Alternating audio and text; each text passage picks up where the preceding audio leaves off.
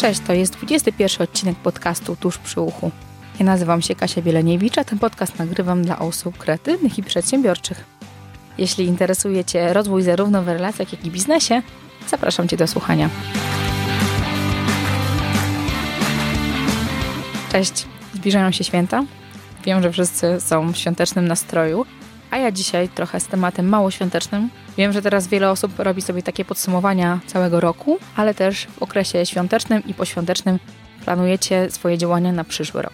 Zachęcam Was do spojrzenia na siebie pod kątem tych rzeczy, o których dzisiaj w odcinku rozmawiamy. Zobaczcie, czy pewne symptomy, pewne elementy nie pojawiają się również w Waszym życiu. Zobaczcie, czy znacie osoby, które działają w ten sposób, dla których ta granica, o której dzisiaj będziemy rozmawiać, jest bardzo cienka. I zobaczcie, czy tym osobom w jakiś sposób możecie pomóc. Dzisiaj do naszej rozmowy zaprosiłam Kamilę Goryszewską. Kamila nagrywa podcast Słucham Gadam.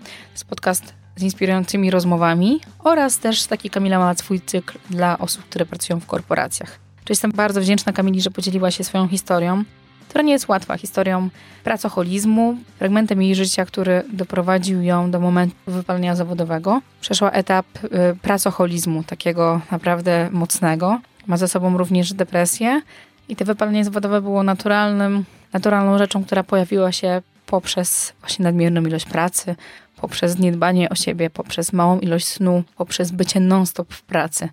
Wiemy, że wiele osób boryka się z tym tematem i też wiem, że wiele osób nie wie, czym jest wypalenie zawodowe, z czym się dokładnie wiąże.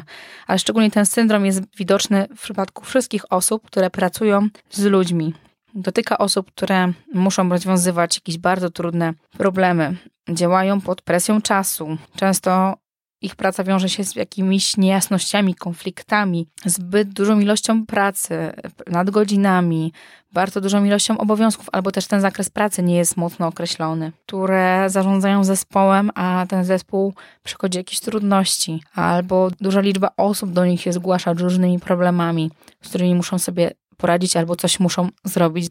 Często te osoby też czują się samotne, Często te osoby nie mają wsparcia, czy też wśród przełożonych, czy lub też od osób z ich zespołu. Często też te osoby, mimo ciężkiej pracy, mimo rzeczywiście dużego zaangażowania i efektywności, nie dostają takiego feedbacku, informacji zwrotnej, że super, robisz to dobrze i mają poczucie, że ciągle muszą robić coś więcej.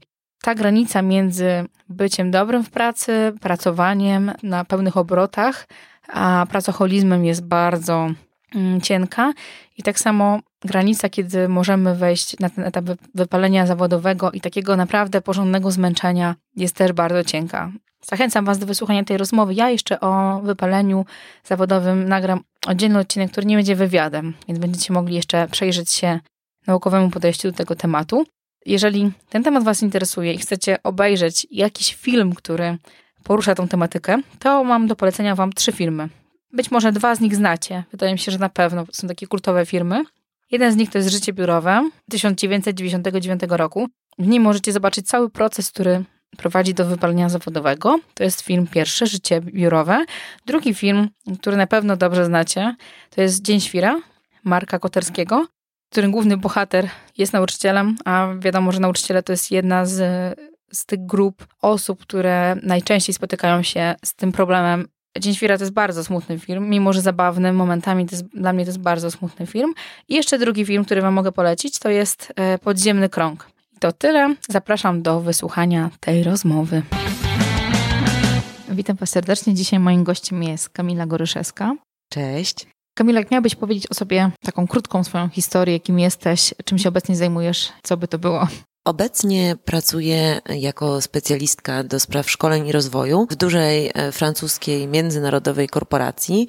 Do niedawna łączyłam tą pracę z takim bardzo okrojonym dodatkowo etatem w państwowym technikum. Z wykształcenia jestem nauczycielką języka polskiego i aktorką, ale nigdy nie pracowałam w zawodzie, natomiast przez ponad 10 lat e, pracowałam w różnych korporacjach hotelarskich, głównie zajmując się gastronomią. Później przeszłam do działu około Human Resources, tak bym to nazwała, i w tym momencie y, zajmuję się już stricte szkoleniami i rozwojem. I tworzysz podcasty. I tworzę podcasty. Jak pierwszy raz poznałam Kamilę i później miałyśmy okazję kilkanaście razy z sobą rozmawiać, wiele tematów nam się przewinęło, ale też jeden z nich, który wiem, że jest tematem ważnym, wiem, że jest tematem, który jest często pomijany, o którym też boimy się zapytać i rozmawiać, jest temat zbyt dużej ilości pracy, wypalenia zawodowego, temat depresji, rzeczy, które mogą się zadziać w momencie, kiedy albo bierzemy zbyt dużo na siebie, kiedy nie dbamy o siebie, albo jesteśmy tak mocno zajęci innymi rzeczami pracą, że zapominamy, tracimy kontrolę nad swoim życiem. I dzisiaj będziemy rozmawiać o wypaleniu zawodowym, którego miałaś okazję doświadczyć w takim mocnym uderzeniu, prawda? Prawda. Ja bym może zaczęła w ogóle od tego, że ja przez y, całe lata szkolno, około szkolno, studenckie słyszałam, że jestem leniwa, że jestem zdolna, ale leniwa, mhm. e, że będąc tak leniwa do niczego w życiu nie dojdę. Natomiast już w trakcie studiów, bo tak się akurat poukładało, że studiowałam równolegle w dwóch miastach, rzeczywiście już wtedy zaczęły się takie, powiedziałabym, momenty, kiedy Wojciech Eichelberger kiedyś mówił o tym, że się, że, że kiedy zaczynamy nadszarpywać taką naszą organiczną, bardzo głęboką, takie zasoby energetyczne, to ich już potem nie można zregenerować. I ja pamiętam takie pierwsze dotknięcia. Scenariusz tygodnia wyglądał mniej więcej w ten sposób, że ponieważ robiłam specjalizację nauczycielską, to z Sopotu na godzinę siódmą rano jechałam do Tczewa odbywać praktyki, uczyć w technikum. Wracałam, przygotowywałam się na następny dzień. Y, przez trzy dni uczyłam. W środę w nocy wsiadałam w pociąg, jechałam do Warszawy wziąć udział w próbach do dyplomu. W czwartek, w piątek były próby do dyplomu. W piątek w nocy wsiadałam w pociąg. To jeszcze były czasy, kiedy nie było pendolino, a pociąg jeździł 8 godzin z Warszawy do Gdańska. To był ten taki, powiedziałabym, e, szczytowy, e, e, najbardziej krytyczny dla PKP mhm. moment tego połączenia. I w sobotę rano na studiach zaocznych szłam na zajęcia, sobota, niedziela ponieważ robiłam dwie specjalizacje. To praktycznie zajęcia miałam co tydzień, bo miałam specjalizację nauczycielską i kulturoznawczą. Do odbycia tej praktyki, do zrobienia w szkole aktorskiej dyplom. I rzeczywiście było wtedy tak, że ja nawet y, te noce, które spędzałam w pociągach, to były noce, kiedy ja się czegoś uczyłam, jakiegoś tekstu na mhm. pamięć, przygotowywałam się do zajęć. I to był taki jeden, jeden z takich momentów, więc y, pracy zawodowej jeszcze nie rozpoczęłam, ale już miałam takie poczucie, że gdzieś tam mocno ocieram się o granice. Mhm.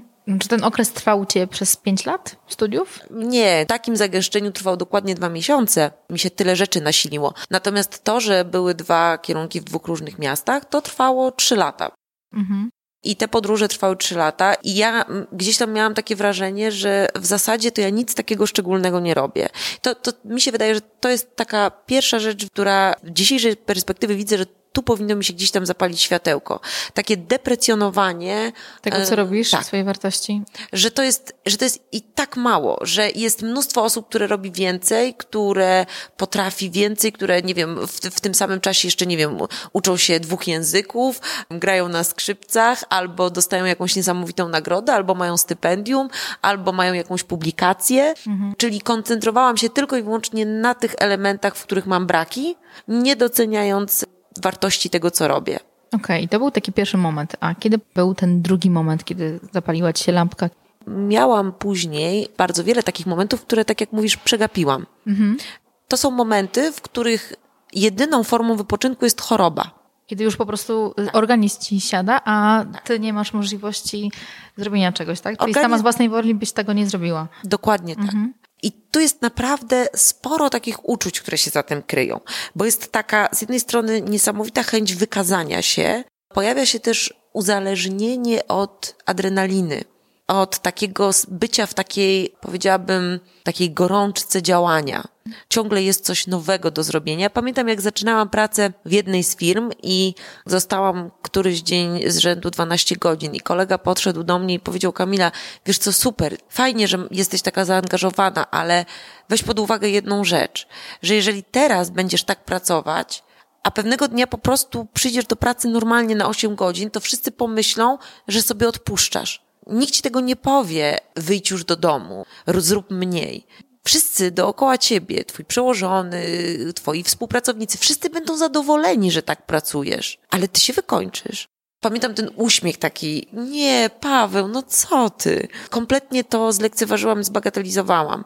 I skończyło się tym, że byłam w pracy 72 godziny. W trakcie tych 72 godzin spałam około 3-4 godzin. To był taki najdłuższy twój tak, to maraton. był maraton. Mhm. I powiem tak, y, ja nie byłam jedyna. W wielu miejscach, w których pracowałam, to był standard. W wielu miejscach, w których pracowałam, był brak przyzwolenia na to, że ktoś jest chory na przykład. Jeżeli jesteś chory i nie przychodzisz, to dokładasz innym pracy. Jakby ja już wolałam wziąć, nie wiem, więcej tabletek, gripexów, leków przeciwbólowych, antybiotyków, zacisnąć zęby i przyjść do pracy, Moja mama zawsze mówiła, zostań w domu choru. Ja mówię, ja od tego chorowania będę jeszcze bardziej chora, bo ja umrę na poczucie winy. Miałam bardzo bliską przyjaciółkę, która przez wiele lat miała taki rytm, że doprowadzała się do takiego momentu, że praktycznie była odwożona karetką do szpitala. I to były różne rzeczy. Raz z kręgosłupem, raz z jakimiś kobiecymi sprawami, operacja, raz e, praktycznie była na granicy białaczki. Więc doprowadzała swój organizm do ruiny, następnie przez pół roku była na zwolnieniu, wychodziła z tej ruiny, potem znowu zaczynała pracę i doprowadzała się do takiego kompletnego wycieńczenia. U mnie może nie było to w takich cyklach, ale ja też ocknęłam się w szpitalu. I to ocknęłam się w szpitalu, jak z rozciętym brzuchem leżąc dowiedziałam się, że ja nie wyjdę po tygodniu, tylko pierwsze zwolnienie dostanę na miesiąc, ale potem jest wskazane, żebym trzy miesiące jeszcze była na zwolnieniu. A ja po prostu myślałam, że zwariuję. Jak to miesiąc mnie nie będzie w pracy? A tę pracę bardzo lubiłaś? Z tego to wynikało, że ta praca była dla ciebie też ważna. Oprócz tego rzeczywiście nie chciałaś zawieść ludzi i też nałożyć na nich pracę. I to jest bardzo cienka granica, to o czym ty teraz mówisz. Mhm. Bo ja nie zauważyłam momentu, w którym praca przestała sprawiać mi przyjemność, a zaczęła być obowiązkiem, z którego ja się nie miałam pojęcia, jak wykręcić czy w ogóle rozpoznanie, że robię coś, czego nie chcę robić, że już tego nie chcę robić, że to nie sprawia mi przyjemności, że to mnie wykańcza, to był długi proces. Okej, okay, czyli kolejnym sygnałem był to, że twój organizm przestał działać i trafiałeś do szpitala. Co dalej się działo? Kolejny moment alarmowy był w momencie, w którym postanowiłam zmienić kierunek rozwoju zawodowego. Nie chciałam rozwijać się już dalej w kierunku na przykład, nie wiem, bycia zastępcą dyrektora czy dyrektorem hotelu. Chciałam pójść w stronę właśnie szkoleń, rozwoju, spraw dotyczących pracowników. A, przepraszam, to jest ważny sygnał, o którym bym chciała powiedzieć. Ja zmieniłam pracę z tej, w której tam te 72 godziny i, i w której wszyscy też tak pracowali, zmieniłam pracę na na inną, gdzie nagle okazało się, że właśnie ludzie pracują po 8 godzin. Moje pierwsze spostrzeżenie było, Boże, jacy ci ludzie są leniwi. I wyjście do domu po 8 godzinach, ja miałam poczucie, że ja się urywam z pracy. I nagle zauważyłam, że ci ludzie wcale nie są leniwi, że są niesamowicie efektywni, że to z moją głową jest coś nie tak. Ale specyfika mojej pracy była taka, że potrafiłam dostawać telefony o godzinie pierwszej, drugiej w nocy, że nie wiem, że ktoś jest y, w pracy i coś mu się wydarzyło, jakiś wypadek pracownika, nie wiem, nie, nie dojedzie na swoją zmianę. Więc ja tak naprawdę, nawet jeżeli nie byłam w pracy, to tą pracą żyłam. Zmieniłam kierunek tego zawodowego rozwoju na taką pracę, która była od poniedziałku do piątku, od 8 do 16 i nikt ode mnie niczego nie chciał w weekend, ja mogłam wyłączać telefon. I pamiętam moment, kiedy dostałam po zmianie pracy wynagrodzenie i pomyślałam sobie, że na te pieniądze nie zasłużyłam. Coś takiego mi się pojawiło, że, że żeby dostać wynagrodzenie, to trzeba ciężko pracować. I że ja nie pracowałam ciężko. Że ja pracując 8 godzin, 5 dni w tygodniu, nie pracowałam ciężko. W związku z tym cały następny miesiąc zostawałam w pracy dłużej. Zostawałam po godzinach, mimo tego, że absolutnie nikt ode mnie tego nie oczekiwał. Ani mój przełożony mi nie sygnalizował, że ja się z czymś nie wyrabiam, czegoś nie robię, ani moi współpracownicy mi tego nie mówili. Ja po prostu nie byłam w stanie wyjść po tych 8 godzinach do domu. I możemy powiedzieć, że to był pracoholizm w jakiejś czystej postaci? Myślę, że tak. I też myślę, że wiele osób mówi, że lenistwo i pracoholizm to jest dokładnie to samo, tylko że w innych wariantach. Mhm. I ja również miałam na przykład takie y, momenty, że potrafiłam po prostu, nie wiem, wrócić do domu, siedzieć, usiąść i nie robić nic. Miałam takie skrajności. Albo jestem na totalnych obrotach, albo po prostu przychodził urlop. Ja nie miałam się siły ani ochoty z nikim spotkać, nigdzie wyjechać. Najchętniej nic nie robiła. Takie dwie skrajności w działaniu. Mhm jakby ten tryb pracy, mocne skupienie się na pracy i też zapominanie o swoich potrzebach, bo każdy z nas potrzebuje spać określoną ilość czasu. oprócz pracy mieć jeszcze jakieś inne aktywności i nawet jeżeli spotyka się ze znajomymi, to też żeby to wszystko w miarę było zbalansowane, czyli praca, sen, jakiś czas dla siebie. Czy ty dbałaś też o inną sferę oprócz pracy? Pomału przestawałam mieć zarówno siłę, jak i ochotę na jakiekolwiek życie poza pracą. To jest jakby jedna rzecz. Druga rzecz, w pewnym momencie okazało się, że mam depresję i to taką, którą trzeba już leczyć psychiatrycznie.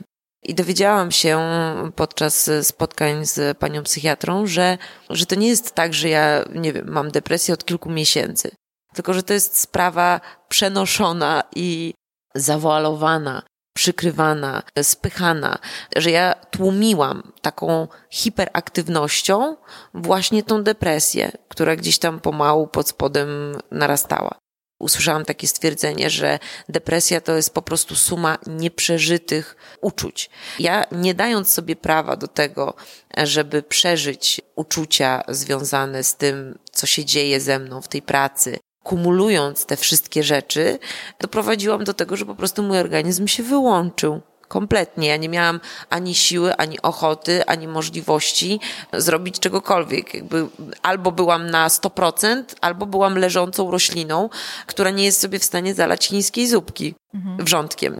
Mhm.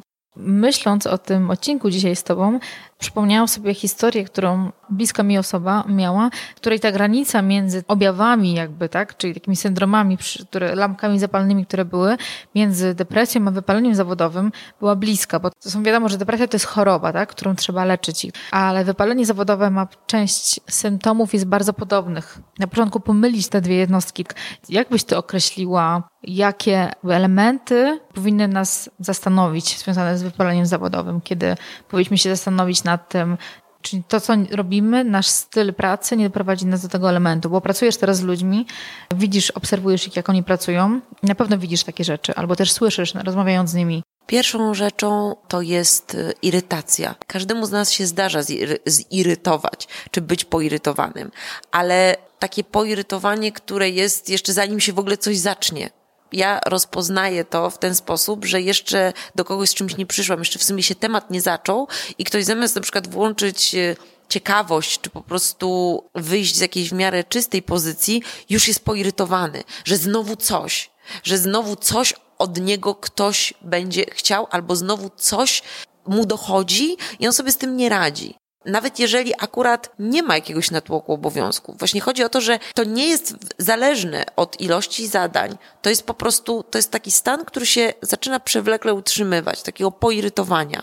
Myślę, że to jest jedna rzecz. Druga sprawa jest taka, że zaczyna się bardzo mocno fizjologiczne objawy robić przed pracą na przykład zaczyna boleć głowa, zaczyna się takie, wyłączają się na przykład potrzeby też fizjologiczne w pracy, czyli na przykład ktoś nie ma w pracy apetytu, rzadko na przykład ma potrzeby się napić czegoś, czy ja na przykład miałam takie momenty, że nie wiem, 12 godzin y, nagle sobie uświadomiłam, że ja nie byłam ani razu w toalecie, więc takie odcinanie się od swoich potrzeb, bycie, by, nie bycie w kontakcie ze sobą e, w tej pracy, takie trochę bycie na takim, bycie wyłączonym od mhm. komunikacji ze sobą, ale też nie bycie, nie przeżywanie radości z pracy. Takie poczucie, że w zasadzie już od samego rana jestem zmęczony, zmęczona. Brak cierpliwości wobec ludzi, takie traktowanie każdej osoby, która do nas podchodzi jak wroga. To czasami się słyszy w jakichś urzędach. No tak. Jakby w tej sytuacji, w której ja, ja też mam myślę, której mam w głowie, to też te wypalenie zawodowe było spowodowane tym, że trochę też błędem pracodawcy, w momencie, kiedy pracownik ma super pomysły, ma dużą inicjatywę i jakby chęci do tego, żeby coś zrobić więcej, widzi jakby taki, taki skostniały układ, to, że mimo zaangażowania większego niż niż powinno być, też nie jest doceniane i to głównie było przyczyną akurat w tamtym przypadku, o którym ja myślę, tego, że po prostu tej osobie przestało się chcieć przestał widzieć swoją jakby przyszłość w tej firmie. No, wydaje mi się, że to było takie duże zniechęcenie, rozczarowanie tym, że praca nie była doceniona i tym, że nie mógł rzeczywiście włożyć w to tyle, e, ile chciał, a ten system, układ też nie był do końca uczciwy. I też widząc osobę, która przeżywa wypalenie zawodowe, bo też ta osoba fizycznie też wygląda inaczej, też się czuje inaczej i tak jak mówiłaś, te niektóre z tych objawów, w przypadku mojego znajomego widoczne, siedział, siedział w miejscu, robił jakieś rzeczy, a tak naprawdę nie pracował, czyli taki brak efektywności tak. i bycie zajętym, nie robiąc mówiąc to, co on mówił często i to, co dla niego było takie dosyć trudne, to to, że dni mijały, on był w tym miejscu i nie miał takiego pomysłu, w którym, w którym kierunku pójść, czy zostać w tym miejscu, czy odejść, czy to jest taki moment przejściowy, że on zaraz minie, bo czasami mamy gorsze dni, czasami mamy gorsze tygodnie, ale ten czas mija. Tak, i też y, w, w sytuacji, w której zaczyna dochodzić do wypalenia zawodowego, nie ma takiej ożywczej, nagłej, spontanicznej e, złości, która pozwoli jakoś właśnie znaleźć inne rozwiązanie, wyjść z tego impasu, czy na przykład, nie wiem, nagle znaleźć inny pomysł. Tylko jest właśnie taki. Mm, stagnacja tak, taka. Mhm. Stagnacja mhm. i impas. Mhm. Wyłącza się absolutnie jakakolwiek kreatywność takie, ja bym powiedziała, że wszystkie zaawansowane, dające radość funkcje życiowe i te, które są związane z, z naszym sposobem myślenia, traci się do nich dostęp. U tej osoby obserwowałam też taki brak wiary w siebie, mimo że to jest osoba bardzo aktywna, bardzo fajna z zewnątrz, która jakiś sukces osiąga.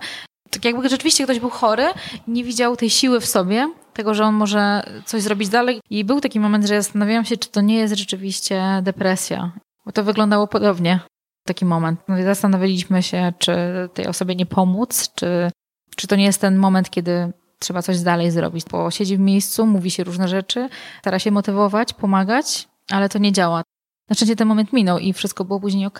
Wiem, że u ciebie oprócz wypalenia była depresja, e, ale która też y, bardzo mocno wyłącza kogoś z życia i tej osobie, która jest chora na depresję, ciężko jest pomóc, bo nie wiemy jak pomóc, nie umiemy pomagać, nikt nas tego nie uczy i możemy często bardziej komuś e, zaszkodzić niż pomóc. No ja na szczęście po prostu zwróciłam się w stronę specjalistów. Mhm. E, znaczy miałam to szczęście, że po prostu moja mama, która jest psychologiem, rozpoznała u mnie te objawy.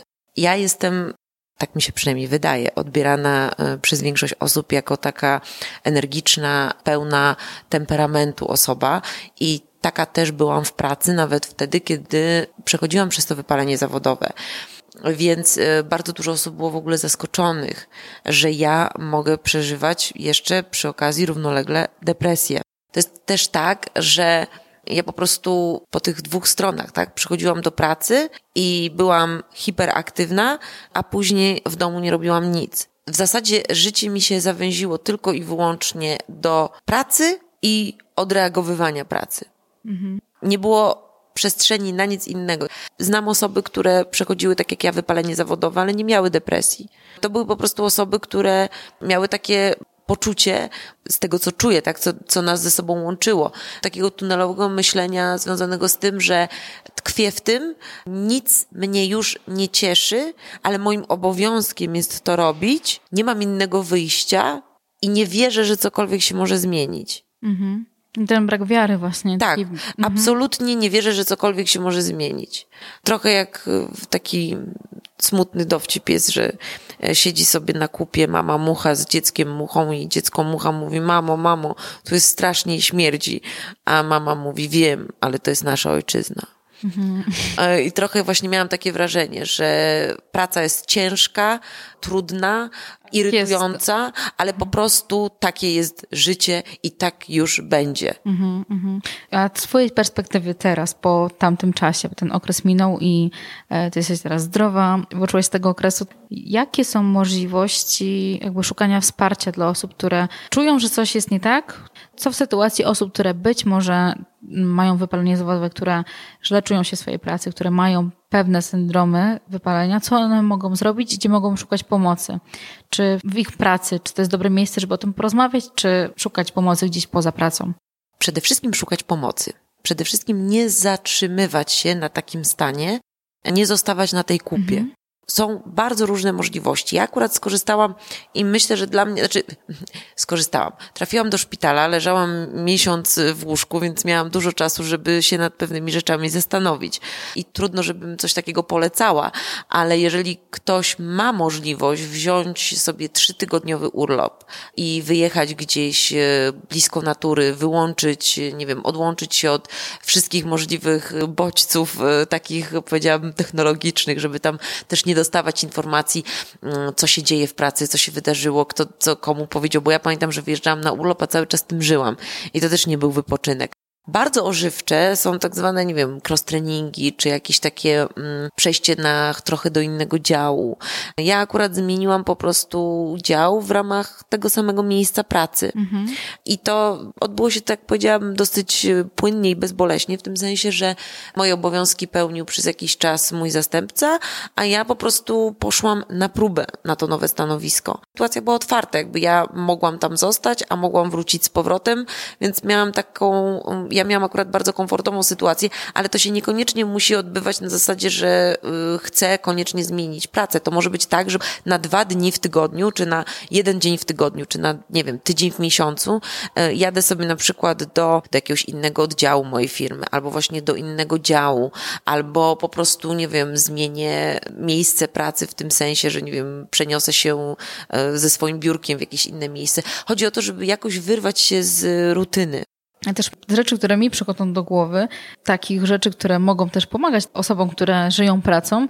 Pewnie, że ktoś żyje pracą i to jest jego hobby, nie potrzebuje nic więcej robić, tak, bo to jest jego hobby, to jest jego pasja, ale łatwo tą pasję zamienić w pracoholizm. I chyba jeżeli ma się odpowiednie osoby blisko siebie, które powiedzą hej, wyluzuj trochę, albo czy nie widzisz, że coś się dzieje nie tak, czy zająć się czymś innym, czymś, co ja jest właśnie, zupełnie inne. Tak, ale ja w ogóle nie słyszałam tych głosów. Ja, mnóstwo osób mówiło mi, że ja pracuję za dużo, że y, w zasadzie nie ma ze mną możliwości jakiegokolwiek kontaktu, bo ja jestem ciągle w pracy, bo ja ciągle nie mogę, bo jestem w pracy.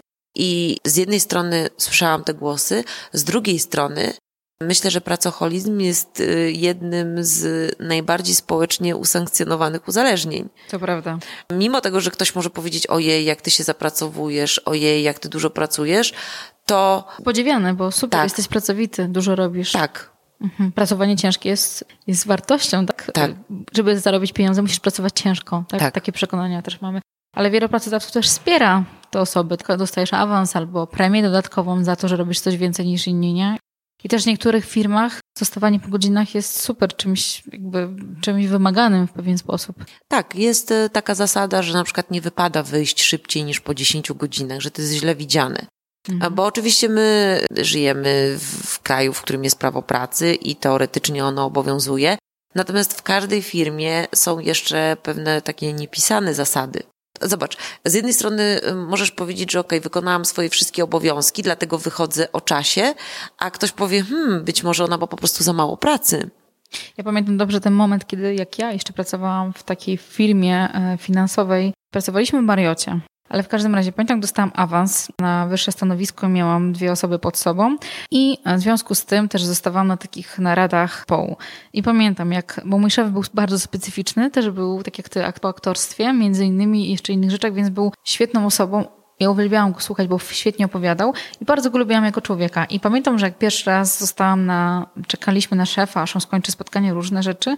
I pamiętam, że czekaliśmy na niego dwie godziny a zebranie u niego w gabinecie trwało 15 e, minut. Ja pamiętam, jak się wkurzyłam bardzo, że dwie godziny siedziałam, czekałam na darmo, żeby siedzieć i spędzić 15 minut, usłyszeć do mnie personalnie jedno zdanie, które mógł mi mailem wysłać. Pamiętam do tej pory moją frustrację, to jak ja się wkurzyłam wtedy, stwierdziłam, pff, pierdziele, nie chcę tego, nie chcę takiej rzeczy robić. Powiedziałam, że nie będę zostawać więcej w pracy. I, ale jestem w stanie rozumieć, bo widziałam chłopaków, którzy siedzieli, siedzieli wpatrzeni w szefa i dla nich to było super, że nie ma żadnego problemu, że siedzą dwie godziny bez sensu, żeby dostać jedno zdanie. Mnie zawsze wkurzało brak efektywności i jakby marnowanie, nieszanowanie czasu innych. Ale... Ale to, o czym mówisz, jest bardzo ważne. Ja akurat z moich obserwacji wynika, że właśnie szefowie, którzy bardzo szanują czas innych osób, sami są również bardzo dobrze zorganizowani i mają zachowaną równowagę między pracą a życiem osobistym że te spotkania odbywają się, że one są planowane z wyprzedzeniem, że one są wrzucane w kalendarz, że staramy się to tak dopasować, żeby wszyscy byli w tym samym czasie, w takich godzinach, które są, prawda, najbardziej odpowiednie. Nie wrzucamy gdzieś tam w poniedziałki rano czy w piątki po południu spotkań. One się przeważnie odbywają środa, czwartek i... Ale, ale tutaj też jest to pytanie właśnie główne o to i to mi się wydaje, że to jest uniwersalna rzecz, o nasze granice, gdzie, gdzie są nasze granice, na które pozwalamy innym, bo tak jak ty mówiłaś, że wcześniej wcześniej pracowałaś po 12 godzin, kolega ci powiedział, hej, uważaj, bo jeżeli będziesz pozwalać na tym innym, to będą tak cię traktować i będą od ciebie wymagać tych 12 godzin pracy. A jeżeli e, mówisz po 8 godzinach, mówisz, wychodzę, tak? Kończyłam pracę, moja praca się skończyła. Chyba, że tak jak rozumiem, to jakiś ważny projekt do oddania, no to wtedy wszyscy mm, pracują dalej ramię w ramię, ale e, ta umiejętność stawiania granic i tak jakby szanowania siebie, to jest ważna rzecz. Ale powiedziałaś tu o ważnej rzeczy. Mhm. Ja wtedy, kiedy pracowałam tak dużo, ja nie wiedziałam, kiedy ja skończyłam pracę. To jest myślę, że też takie ważne, alarmujące, że ja tak naprawdę nie wiem, co to znaczy skończyć pracę. Ale jak myślisz, z czego to wynikało? Z, z braku planu?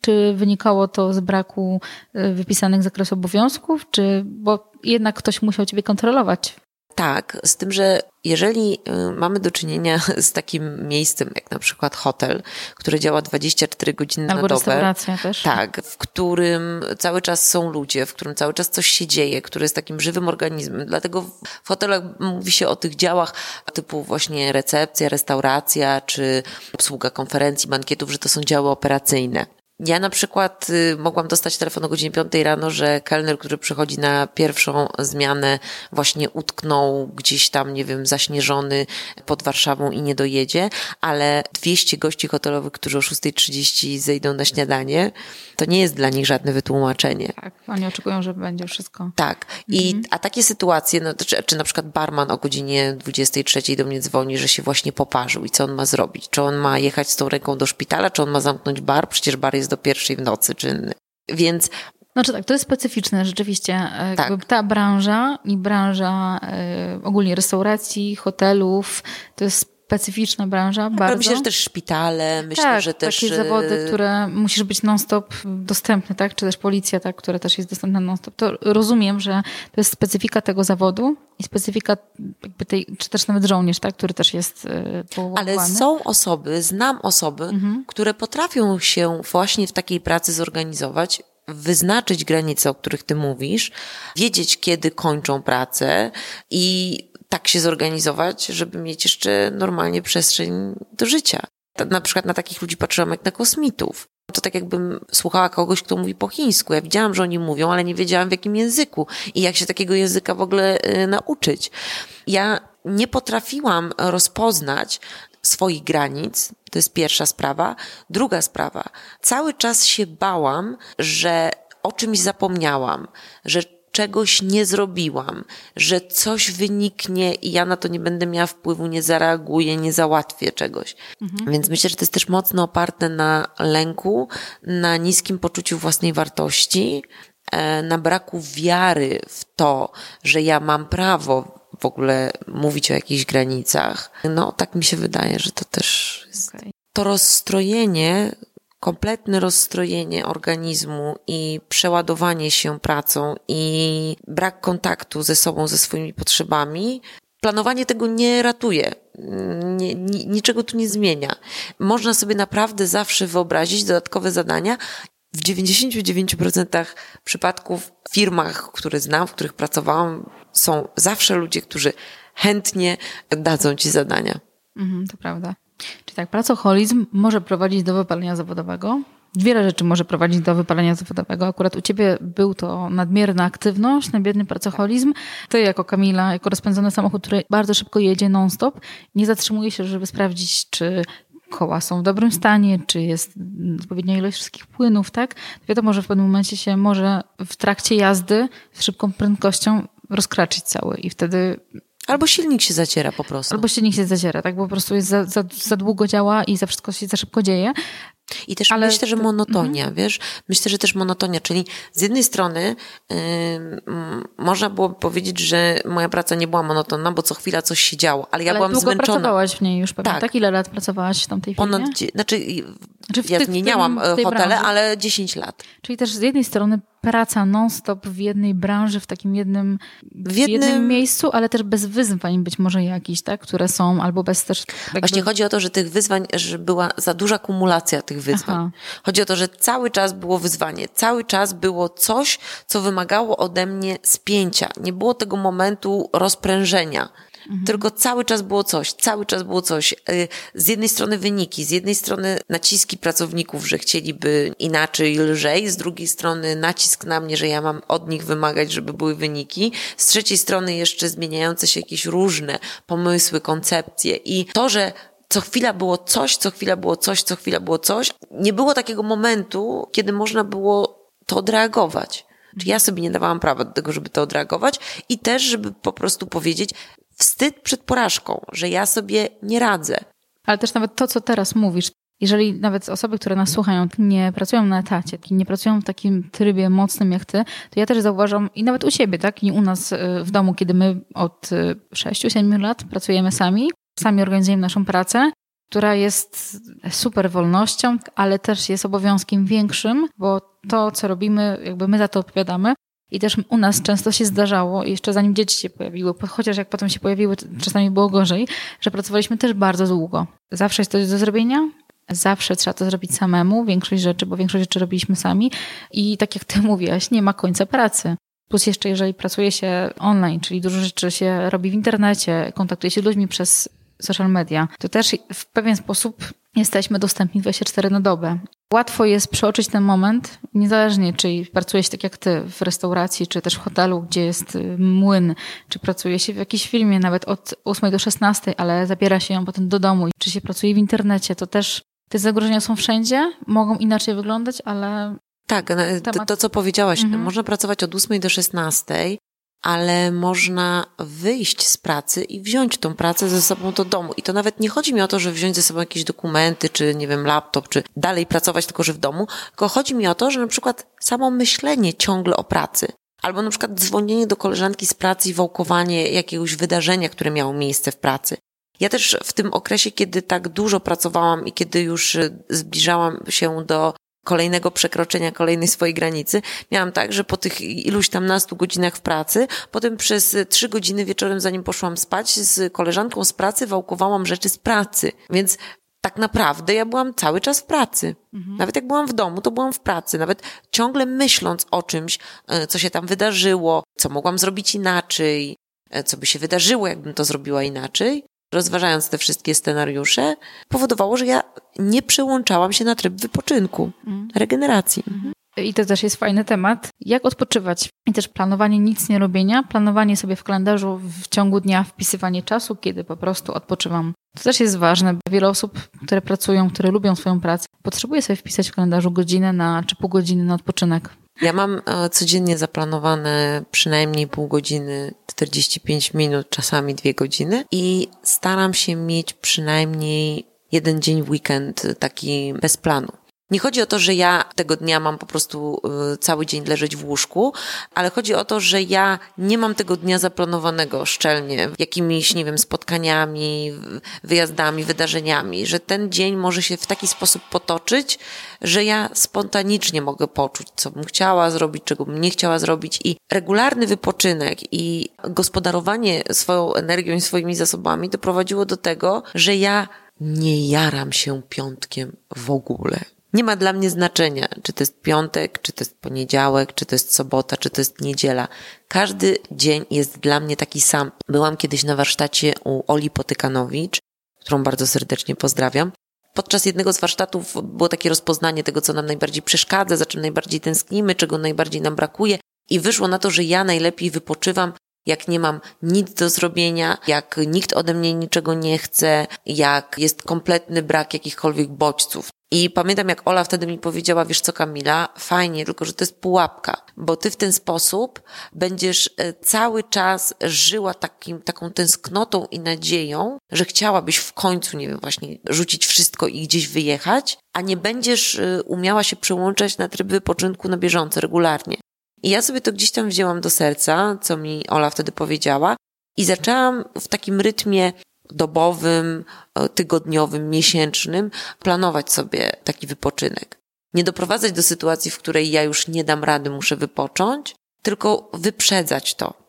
Bardzo wiele rzeczy lubię, ale nie wszystkie się da zrobić i zdarzało mi się zapędzać w, nie wiem, w tym samym czasie robić prawo jazdy, certyfikat z języka, jakieś warsztaty tańca, coś jeszcze, coś jeszcze, coś jeszcze i przestawało mi to sprawiać przyjemność. Teraz mam tak, że jeżeli coś mnie nowego zainteresuje, to w takim razie muszę podjąć decyzję. Muszę z czegoś, co robię teraz, zrezygnować, żeby zrobić miejsce na coś innego. Nie ma tak, że dochodzą kolejne rzeczy. Mhm to wybieranie, ta sztuka wyboru była dla mnie i dalej jest trudna. Cały czas mam takie wrażenie, że podjeżdża do mnie pięć wspaniałych, równolegle propozycji. Tak jak dzisiaj byłyśmy na kołczowisku i w zasadzie w tym samym czasie chciałoby się być w kilku miejscach. No więc myślę sobie, że to jest jedno z narzędzi, najważniejszych narzędzi, które muszę cały czas, znaczy muszę, chcę sobie jakoś tak wyodrębniać, czyli zdolność do wybierania Fajnie, że to powiedziałaś teraz, bo na przykład dla mnie też to jest ważny temat i ta zdolność do wybierania, na przykład nie wiem, co tobie pomaga w tym, żeby wybierać odpowiednio. U mnie e, praca na wartościach, czyli na tym, co w moim życiu jest istotne, co jest ważne. Wartościach, które też, one wiadomo, że one się zmieniają. Ja robię takie ćwiczenie, z którym masz 74 wartości i z nich jakby wykreślasz y, odpowiednią ilość i zostaje ci siedem głównych wartości twoich. Ja też je podlinkuję może do wykonania, jak ktoś będzie chciał sobie pobrać i samemu je zrobić. I, i te siedem wartości, które są istotne w moim życiu, powodują to, że jeżeli mam kilka samochodów super podjeżdża, które można wsiąść, staram się wybierać, patrzeć pod kątem tych rzeczy, czy pasują do mojego planu, który mam, albo czy realizują te wartości, które są dla mnie ważne, na przykład czy pomagają w mojej rodzinie w jakiś sposób, czy to pomoże, czy jest przeszkodą. I mi to pomaga. A co tobie pomaga wybierać, jak masz tyle możliwości? Bardzo podobnie jak u ciebie. Ja mam trochę taki mechanizm kuli śniegowej, czyli że żeby ulepić bałwana, trzeba mieć kilka elementów i kula e, śniegowa składa się z płatków. Ja się po prostu zastanawiam w większości wypadków, co to za płatek, do którego elementu w moim życiu który z nich wzmacnia. I czasami też bardzo fajnie o tym mówił Jacek Walkiewicz, cytując profesora Bartoszewskiego, że nie zawsze to, co warto zrobić, się opłaca i nie zawsze to, co się opłaca, warto zrobić. Więc czasami jest tak, że w danym momencie mam potrzebę, potrzebę podjęcia ryzyka. Ja na przykład nie wiem, jak to się skończy, nie wiem, do czego to się przyczyni, ale mam potrzebę, żeby teraz podjąć działanie, które wytrąca mnie ze strefy komfortu. A czasami jest tak, że po prostu jest coś, co konsekwentnie buduje i to jest dla mnie bardzo ważne. I to może być kwestia relacji. Mam kilka kluczowych w moim życiu relacji, które są dla mnie ważne. I jeżeli jakaś relacja nie jest dla mnie tą kluczową, no to odmawiam spotkania czy wykonania dla kogoś e, jakiejś przysługi. Tak samo, jeżeli chodzi o pracę. Zastanawiam się nad tym, które rzeczy są ode mnie wymagane przez mojego przełożonego. Bo byłam kiedyś na takim szkoleniu lin i zapamiętałam stamtąd kanapkę z ogórkiem. To znaczy, chodzi o to, że e, jeżeli klient płaci nam za kanapkę z ogórkiem, to przede wszystkim chce dostać kanapkę z ogórkiem. Nie dajmy mu kanapki z jajkiem, z majonezem, ze szczypiorkiem, a ogórka żeśmy zapomnieli, albo jest go tam mało i my żeśmy się tak napracowali, a on nam mówi, że chciał z ogórkiem. Jakby w, pierwszej kolejności zawsze chcę usłyszeć od swoich przełożonych w jakiejś sytuacji, w której mam coś do wykonania, co jest najważniejsze, na czym powinnam się skupić. Ta najważniejsza rzecz to jest właśnie ta rzecz, od której zaczynam, a reszta to są takie bombki na choince. Mhm. To może być też fajne podsumowanie naszej rozmowy, żeby e, zastanowić się, co jest najważniejsze w Twoim życiu, co jest dla Ciebie osobiście najważniejsze, na nieważne ile masz lat, nieważne co w danym momencie robisz, jakby zastanowienie się, w którym miejscu chcesz umieścić pracę, ile godzin chcesz poświęcić swojej pracy, a ile chcesz przeznaczyć na te inne rzeczy, które są dla Ciebie istotne, żeby ta równowaga była w miarę zachowana. I to może być tylko ważna rzecz. Mhm. Życie poza pracą jest wspaniałe, tylko żeby je odkryć, to trzeba dotrzeć do swoich potrzeb i trzeba przede wszystkim zadać sobie pytanie, co mi sprawia przyjemność. A żeby to odkryć, to trzeba mieć trochę przestrzeni. A żeby to, mieć żeby... przestrzeń, to trzeba mhm. sobie na nią pozwolić i dać do niej prawo. Warto. I tego Wam życzymy. I warto być uważnym, warto obserwować siebie, warto też słuchać ludzi, których mamy wokół siebie. Nie wszystkich, ale tych, którzy życzą nam dobrze. I jeżeli pojawiają się u Was jakieś takie sygnały ostrzegawcze, nie przegapcie tego momentu czerwonego światła, bo możecie wpaść pod ten samochód rozpędzony, który gdzieś tam się pojawia. Nie trzeba wylądować w szpitalu, żeby znaleźć w życiu równowagę. Takim skrajnym przykładem może zakończymy naszą rozmowę.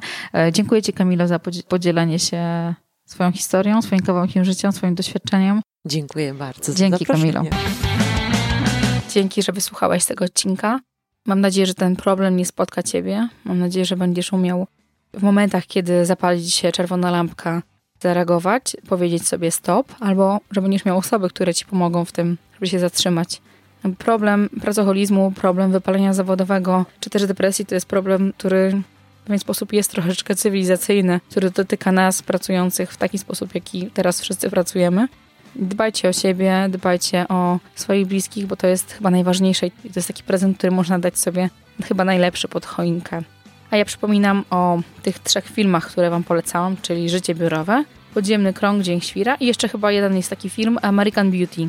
Też polecam Wam podcast Kamili Goryczewskiej. Jeżeli macie ochotę też z nią się skontaktować, to myślę, że tam na stronie jej Słucham Gadam możecie ją złapać, napisać do niej wiadomość. Na pewno Kamila się z Wami chętnie podzieli swoim doświadczeniem i być może coś Wam podpowie.